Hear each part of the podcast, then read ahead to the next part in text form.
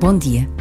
O ânimo e o desânimo lembram certos dias de verão, aqueles que começam frescos, de céu descoberto, trazendo promessas de bem-estar. Mas a meio do dia, o calor faz desaparecer todas as promessas.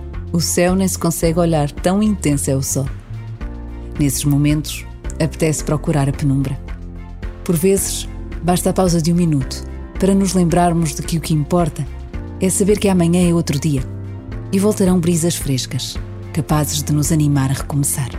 Deus está sempre presente, nos momentos bons e menos bons das nossas vidas.